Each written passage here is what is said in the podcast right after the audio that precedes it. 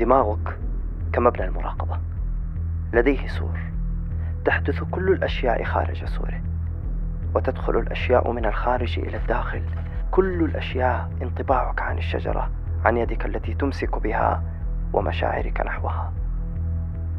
كل ذلك شيء منفصل تماما عن دماغك حتى جسدك بأسره يراقبه دماغك تماما كما يراقب الشجرة. تدخل الأشياء من الخارج إلى الداخل.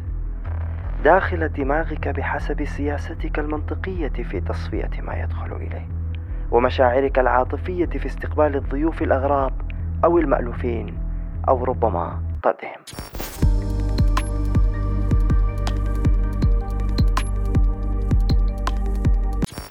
إن مبنى المراقبة الجيد أعني العقل الجيد هو الذي يحلل بحياد قبل أن يحكم بانحياز يصف قبل أن يقيم يتصور قبل أن يحكم.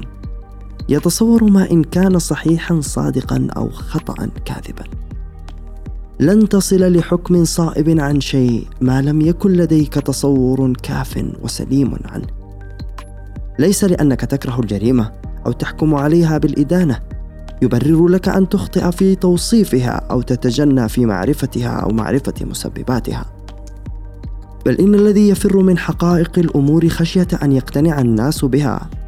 يشير بصراحة لضعف حكمه الأخلاقي أو القانوني ضدها.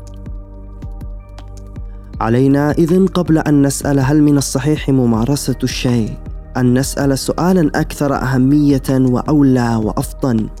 ماذا تعني ممارسة هذا الشيء؟ وما هي مسبباته؟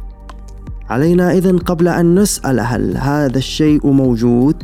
أن نسأل ما هو هذا الشيء أصلا؟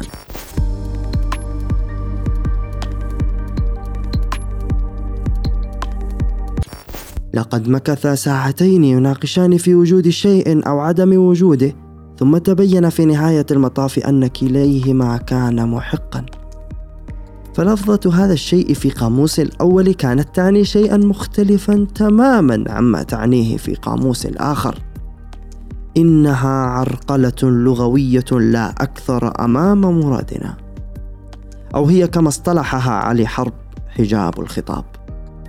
لست مضطرا للتقييم دوما ولكنك مضطر للتصور الجيد دوما. انظر إلى العشبة وصفها. فإذا انتهيت من وصفها ووصف أثرها في الجسد حق لك بعد ذلك أن تحكم عليها بالسماح أو المنع أو الإلزام. ولذلك قيل الحكم على الشيء فرع عن تصوره.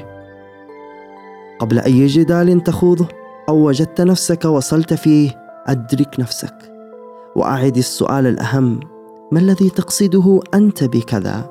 وما الذي أقصده أنا بكذا؟ يجب أن تتفقا هنا تماما. يجب أن تتمكن من وصف فكرته وأن يتمكن من وصف فكرتك. فإذا اتفقتما هنا فتنازعا وعلى الأرجح لن تتفقا. وإن اتفقتما على الوصف فعلى الأرجح لن تختلفا.